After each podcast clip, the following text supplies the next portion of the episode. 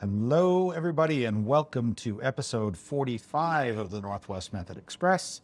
I'm Jonathan, and today it's Eric. Hello, Eric. Afternoon, Jonathan. How's it going? It is going very well. And today, actually, we're going to talk about something that's near and dear to the city of Vancouver's heart right now, which is they announced yesterday, which would have been October 27th, the Michelin Guide recommendations for the city. And so we're sitting here looking at this list and we wanted to talk a little about it. Yeah, I I think first, does anyone know what the Michelin Guide is? Well, maybe. I mean, I think a lot of people have an idea in their minds. Yeah. But maybe we should talk just a little bit about it. I've got a little bit of a little bit of history here. I'll throw some in and then you can throw as well. It was first started in 1900. It was created actually by the Michelin Tire Company. And basically what it was was it was a way for people to know as they were out on the road where they should go and eat. And it's interesting because when the Michelin Guide was first started, there was actually less than 3,000 cars in France. And that's something we should make clear as well is that it was the Michelin Tire Company was based in France. And then as things started to move forward more and more, the Michelin Tire Company was actually giving these guides free.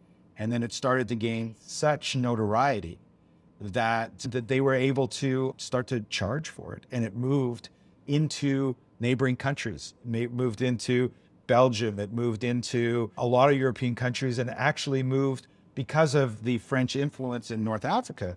It moved to places like even Algeria and Tunisia and places like that. So, you know, and we talk about this whole concept of three star, two star, one star. Do you want to talk a little bit about what that actually means? Sure. And it's, it's interesting because each star actually, it, there's a designation. To a restaurant that receives one star, mm-hmm. they're recognized as a very good restaurant. And, you know, this is, if you're looking for Japanese cuisine, if you're looking for Italian cuisine, something specific, that's the place where you want to start off with.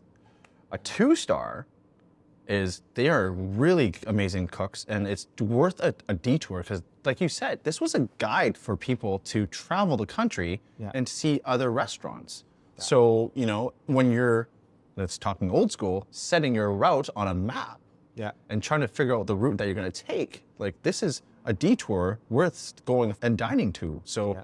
That's what a two-star designation is. And a three star designation is like exceptional cuisine. Like the food there is just so amazing that Yeah. it is worthy just to travel to that country to dine in that restaurant. And in a lot of cases, you know, we we do that. I mean, I know from personal experience, and you could speak to it as well. I mean, I traveled to San Sebastian, Spain, as a food destination journey. Mm-hmm. You know, San Sebastian, if people aren't aware, the highest percentage of Michelin stars per capita in the world. I you you've been to Japan. You know, I mean, the number of the cities that you've been that host Michelin star restaurants. And it's finally, you know what?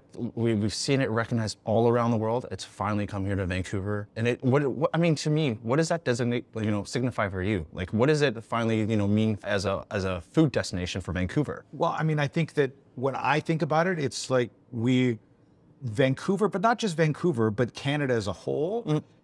is made it into the culinary elite as far as recognizing what we are capable of. I think that honestly, if they were to look at this, there's, I mean, there's a reason why Vancouver and Toronto and Montreal uh, are starting to get the recognition. It's one because of the quality of the food and the quality of the international influences in the food.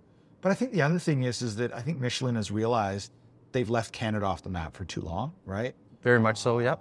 and it's a cost factor. I mean, that's one of the big things is they flew people out. It's not they're not dealing with local, you know, evaluation talent. They flew people into the city over multiple weeks. and, and multiple times. Like, Yes. they're they're the Michelin people. They dine at these restaurants multiple times before they come up with you know their verdict. They're not going to go to one place one time and give you you know the verdict. They're going to go there multiple times to make sure uh, they've given that restaurant the, the best chance to, to represent themselves. And you know, and I think you, the other thing too is is that if they're aware of restaurants, they're going to go to those restaurants with expectations. If they don't get those expectations met once, the fact that they're going multiple times, it you know it makes up for you know and I know that there are times when things just don't go right in the kitchen. Oh, So absolutely. you yeah. can't base the recommendations on one visit. So the fact that they do it multiple, so there's a significant cost. And when you're dealing with the fact that the cities involved here, it's not like the eastern seaboard of the U.S. where you can go to Philadelphia, and New York, and Washington D.C. and Boston in a quick train trip or car trip. Yeah. You know, you're dealing with you know significant costs and significant time investments. Yeah, we're. I mean, not only are we, you know, on the map because of our real estate now, Yeah, yeah, right? We're finally put on the map because of the cuisine that we're putting forward, and it's it's really awesome to see these restaurants getting recognized. Yeah. and let's talk about a couple of them, right? Sure. Right. So one of the big things that I think that we that we want to talk about. So there were eight restaurants that were given one Michelin star. There are no restaurants in Vancouver that received two or three Michelin stars yet. We can talk a little bit later about why we think that's the case. But you know, I think look, we could just start at the top of the list and work our way down. Right? Okay. Annalena.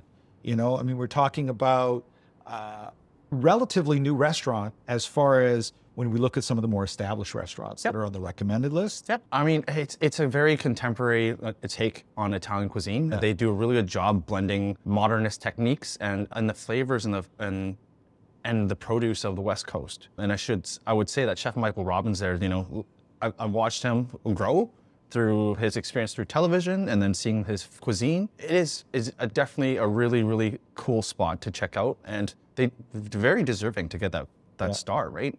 Uh, I think I've been there twice, and every single time this con- the service has been impeccable, Yeah. and the food is always consistent. Yeah. And that's the biggest thing for, for this list is it's is impeccable service and consistency, so that every single time it's it, you're going to get the exact same experience. Yeah. Barbata. Now this is this is a bit of a shocker, I think, to both you and I, not because the quality of the food, but because it's a bit of an unknown quantity because of how new the restaurant is. You know, like they've only got nine items on their entire menu. That's crazy. That's that's really cool. right? I think that says a lot about their confidence of, of the food and the, the flavors that they're putting forth, but it just shows you how serious they are because they don't want to put forth something that's mediocre. Yeah. They're going to do nine excellent dishes and you know, you're going to have a different experience you go every single time because you, you get to play around and make that menu up yourself, right? Yeah, absolutely. Burdock and Co. So this is actually, for the school's perspective, it's actually quite interesting because Burdock is actually right across the street from the school, and it's been around. I want to say about nine or ten years. One of the biggest things about it is Burdock lives farm to table. Everything that they do, they even go as far as, and I think we may have even talked about this in an earlier podcast, they go as far as to actually use locally grown lemongrass grown just in the Fraser Valley. Oh, wow. I had no idea. Okay. That's amazing. So, you know, and, and I think that what that does is it shows that the, a lot of times the Michelin folks, they do a little bit of research and they're rewarding not just quality food, but they're re- rewarding an interesting story. And again, it's a reason for people to want to come and visit this restaurant when they come to Vancouver. So, I, I think, you know, touching back on a previous podcast, I mean, limiting yourself to surrounding ingredients just forces you to elevate your technique and your creativity that much more. Mm-hmm. And so for a restaurant like Burdock, which like you said, we can literally throw a paper airplane across the Yeah. street to, it, it's it just speaks to the team there and how much, you know, they're stepping out of out of the box. and it's a tiny restaurant. How many seats? oh 35 maybe hmm. at most hmm. yeah and you know and, and even as far as they she's got planter boxes chef andrea's got planter boxes on the outside of the restaurant Yeah. where she's growing herbs and things like that so Yeah. it's it's you know it's it's it's very cool it's a very cool place Got to make it across the street at some point. Number four is Iden and Quanjude Beijing Duck House. Um, you've been there I've been there. I, you know, I, I'm lucky that you know my mom likes to take me out once a year for my birthday, and usually it's my pick. And for some reason, I was just I had to I had to check it out. I'm like, I wanted to know what this 5D dining experience is. And what does this mean? What does 5D mean? So What- uh, what is what's the fifth D? I don't know. oh, okay. I don't know if it's in it. I can say if it's PG rated or not, but yes. Anyway, it's fantastic. It's it, for me. It, it was really really cool to see a Asian restaurant recognized on this list, and specifically Chinese cuisine. Mm-hmm. They do take Peking duck to a whole nother level.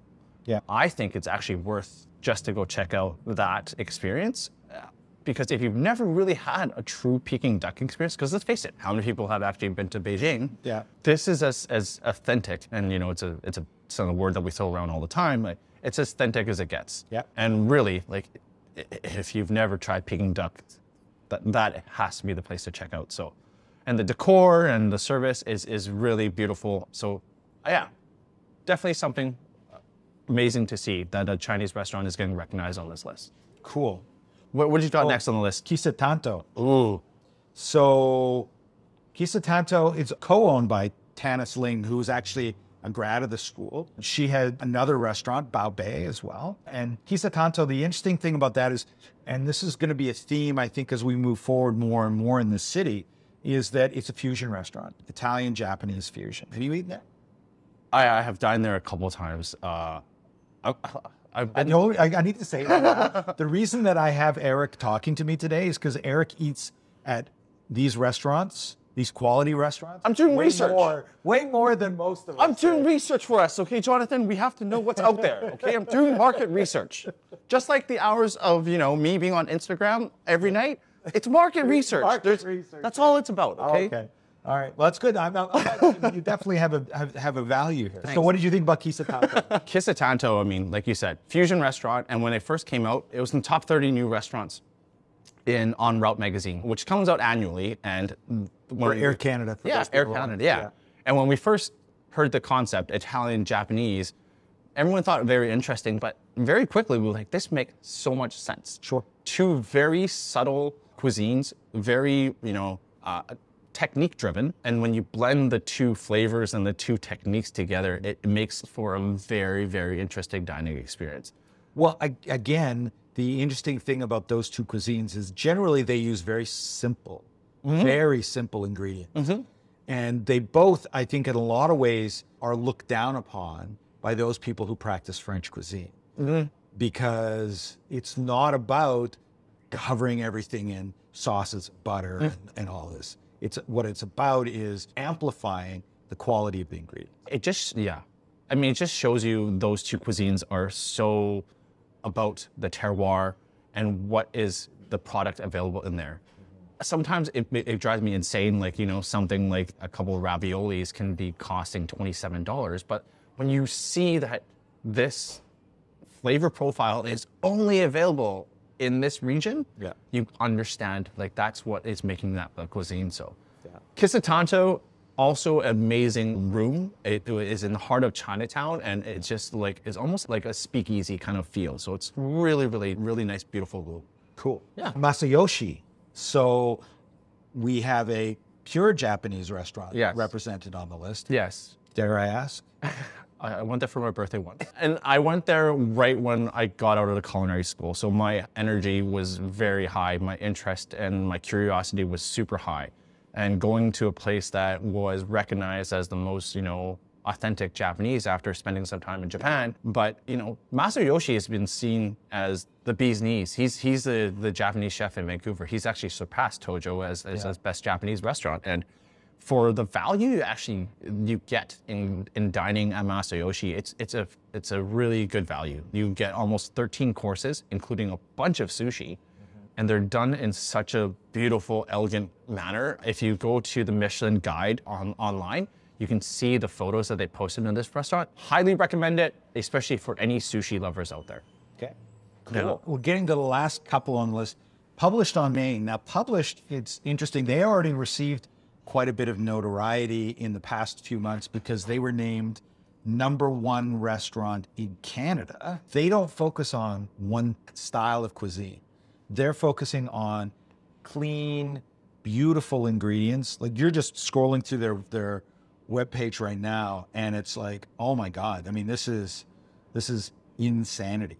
I mean, you're, you're talking about a restaurant where all their their uh, plateware is designed for specific dishes, right? They work with a lady, and I think her name's Kat Pino. Yeah. Kat Pino Ceramics, I believe that's her name. I mean, they design everything in house to work go, go along with the dishes. You're right. There isn't a specific type of flavor profile that this restaurant is. It is, I think, your quintessential Vancouver restaurant right Yeah. now. It represents everything in terms of flavor profiles, technique, contemporary plating, and it is if, if you're looking for good cocktails, they've Oh, got they've got good cocktails too. So The one thing I would say, and, and I think maybe this might be a way of describing it, it's elevated farm to table. oh, you know what? It's it's it goes beyond that. Yeah.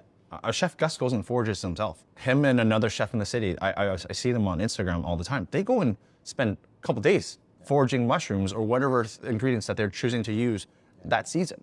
So, it, yeah, Yeah. So, you know, and I think that there's a lot of people who develop relationships Mm. with farmers. Like you said, these guys have taken it Oh, another to that, level. to that next level. Yeah. And I think, and we'll see, we'll, we'll talk about a few of the other restaurants um, later on, but you'll, you'll start to sense a theme Mm. in, in what we're doing. And then the last restaurant is St. Lawrence. So St. Lawrence has a chef who has an established reputation in the city who decided that he was going to go home with mm-hmm. a restaurant. You mm-hmm. know, he's done he's done Italian. He originally worked at Hawksworth. Yeah. But he's decided that to, with St. Lawrence that he's going to go back to his Quebecois roots and and really focus on that. I have a huge, you know, appreciation for someone who literally built a restaurant empire around his his his experiences. Has a, had a number of restaurants out there and decided, you know, like you said, go home. Yeah. Focus on on the flavors and the things that he he enjoys, and to see that you know, I think last year they were number two restaurant in, in Canada. Yeah. they're still in the top 100 list, and now to see them recognized also on the Michelin list is Yeah. is extraordinary. Yeah. You know, and I think Chef JC has really, I think there are two kinds of chefs that are working right now. You've got at the high end, I think what you've got is you've got chefs who have decided that they want to really focus on family a little bit mm-hmm. and they move out of the city and they take their talents to parts of, of the Okanagan and Vancouver Island where they can really sort of come up with that balance between coming having a great restaurant but still having a life. Mm-hmm. I think that Chef JC here, what he's done is he's decided that by going back to his roots, that's where he gets his sanity from. Mm-hmm. And I can't think of anybody in the city who does it better. No, You know, as far as being able to pull those roots in. No, I, I don't think anyone has absolutely like you know, just grab the bull by the horns and just literally you know, this is me. This is what I want to cook at this point in my life. And like you said, this is a way of connecting back to home. So this is what he's doing is amazing. Yeah, absolutely. So, so that's that's the eight restaurants that received a single Michelin star, and like we said, no restaurants got two or three. And I at this point, what I wanted to do is, I'm I'm surmising a little bit about why they do this. I can't. I, I haven't looked at previous cities or previous countries who have got Michelin stars, and maybe you know how many got twos and threes to start with. But my my feeling is is that they wanted to set a baseline. Mm-hmm. And by setting a baseline, if you come in and you start awarding three Michelin stars, you haven't really given people motivation to carry forward. Yep. And I almost think like you at the one Michelin star level, then what you're saying to these people, these restaurateurs, is, hey, you have you have still have ways to go before you're going to meet what we've got in Paris or London or New York Absolutely. right? Yep. So I think that doing that is something that's really crucial. But I also think that it gives motivation to the other ones on the list to be, especially some of the more established restaurants. Mm-hmm. Just because you're established doesn't mean you're automatically Michelin star. No. I mean, I think a lot of these restaurants were probably made aware a few, a number of months ago that Yeah. Michelin's coming to Vancouver, and you know, an opportunity to make some changes and try to get on this list on the first go. And you know, it just it speaks to how contemporary and forward-thinking the the restaurants that did make the list. Yeah. And you know, we're, we're not saying that they're the bee's knees in the city. Yeah. Um, these are those simply the ones that made the list. And there's a number of restaurants that aren't on the list that we feel, you know, are, are, are just as highly sought after. Yeah. Right? Well, and here's I was just scrolling on this list because I want one of the things that I wanted to talk about was the fact how many of these restaurants are outside of the downtown, right? So, and I think that what it really goes to show is the eclectic, um, and part of it. Let, I mean, let's let's face it. If you're starting up or you're you have a small restaurant in the city and it's it's owner operated and chef operated, you can't afford to be in the downtown core. no. And what you're doing is you're establishing yourselves in different, you know, sort of really eclectic areas of the city. And like you said about published, is it is a main street restaurant. It Mhm. is, you know, an east side restaurant. Mhm. It draws some of the sort of the funky nature that you're gonna get Mhm. that wouldn't exist necessarily in the expectations of your, you know, your business clientele in the downtown core. I think I think those those business clientele have a certain expectation. Yeah. You have to go to the you know the established places such as like a Hy's or or a hotel restaurant in the Pan Pacific or something like that. So you may not necessarily get that that creative push that you see outside of the that a little there, right?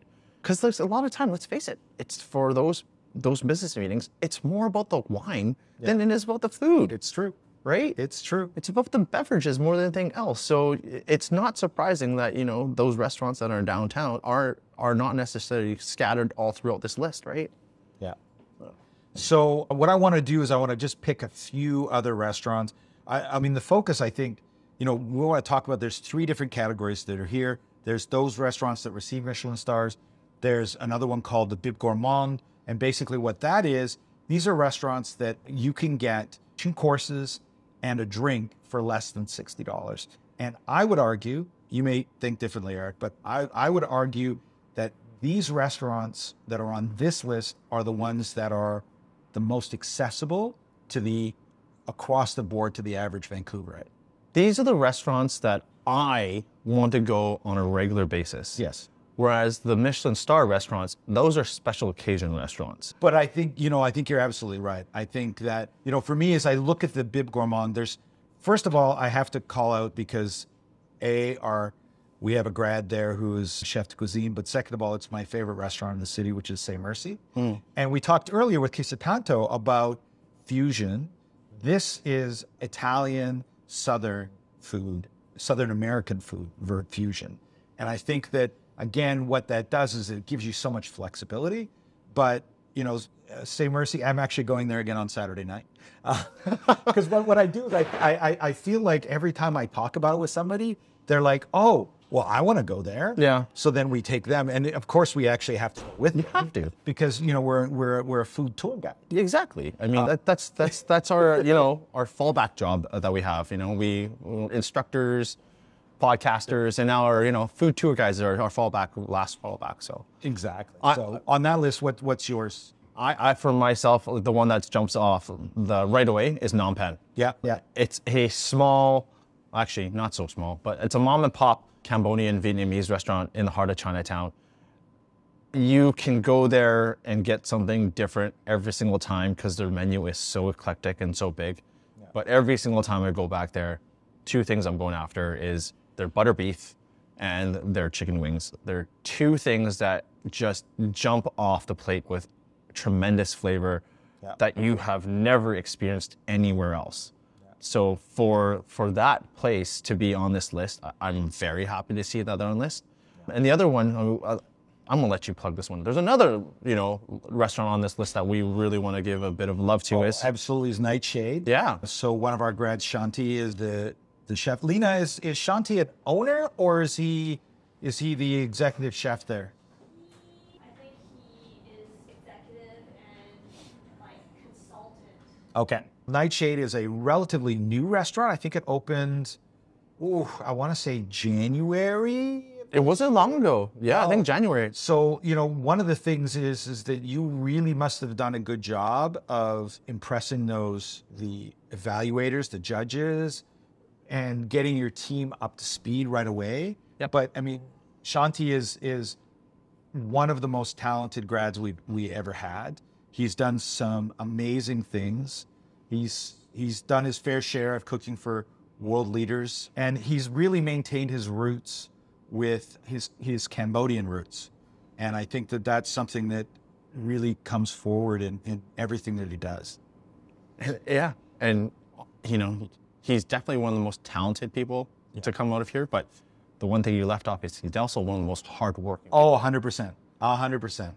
You know, he's always up to his elbows in work. And I think that that's something that, that, you know, we really need to, we really need to recognize. So good job, Shanti. Yeah. Was there anything else that you wanted to touch base So on? I, I want, I wanted to just recognize Anh and Chi because again, just up the street from us, another, you know, family-owned restaurant who have really managed to sort of step up the quality of Vietnamese cuisine. Oh, I mean, the uh, the brother and sister have definitely stepped up. I mean, this used to be a mom and pop, you know, mm-hmm. your your typical pho restaurant, and they have elevated Vietnamese cuisine to to to a whole nother level. Yeah. And some of the th- things that they produce out there, like that that banh xeo, that the Vietnamese crepe, is who who knew that existed until they started doing it there. Yeah. So yeah, they're just really bringing Vietnamese cuisine to the forefront, which is really really interesting to see. And another amazing restaurant in Mount Pleasant. Exactly. You know, and I think, well, I mean, let's do a plug, a, a, a fine before we shut it down. We'll we'll do a, a plug for Main Street. Main Street was voted three years ago was voted one of the top ten most eclectic streets in North America. You know, really, you know, really eclectic. Certainly not West Side by any stretch of the imagination. No. It personifies working class. This is a very energetic neighborhood. Even when we come out of uh, evening classes, the energy is is always high with the, with the restaurant and the nightlife that is out here. But if you want to, you know, have a food tour of, of any street, I would say it would almost take you at least two months to dine at every restaurant on Main Street here. Well, and it, if you if you need coffee, you can't go, you know, two blocks without getting a, a, a good coffee shop. I mean, we've we've been to a few of them here, right? Like a few of them, but uh, yes, your your choices are definitely endless, and uh, they're just they're so good. Yeah, absolutely. All right, Eric, with that, we've gone a little bit over time. But for those people that wanted to look up the, the food guide for themselves, they can go to, um, Just go to the Michelin Guide. to go to the Michelin guide. Yeah. So just, if you Google just Michelin Vancouver, you're going to get that list. And I think that for anybody there, you know, we were talking about this just before we, we started recording, that if you just started at the top of just the recommendeds mm. and worked your way down, you're going to get the greatest cross section of new and established old guard restaurants in the city. Yeah. And for the most part, there's not a mistake on the list. I mean, there's nothing that I really looked at and went, really? Yeah. There may be a couple where I looked at and went, really? That's not on the list? Mm-hmm. But, you know, I think that this is, like we, ta- we talked about earlier, this is setting the bar. This is really about now people know what the expectations are. They can go. I guarantee you, everybody on the recommended list is going to try and get onto, if they haven't already been, to these restaurants in the, the one Michelin star list and figure out what they did that they didn't do. Absolutely. I think you're right. It's going to just elevate dining in the city over the course of the next little bit, if not for the foreseeable future, Yeah. for these restaurants to make this list. But I just got to say thank you to Michelin finally putting the uh, the city on the map and finally recognizing that the, the gems that we know are here. Now they're going to be able to share it with the rest of the world.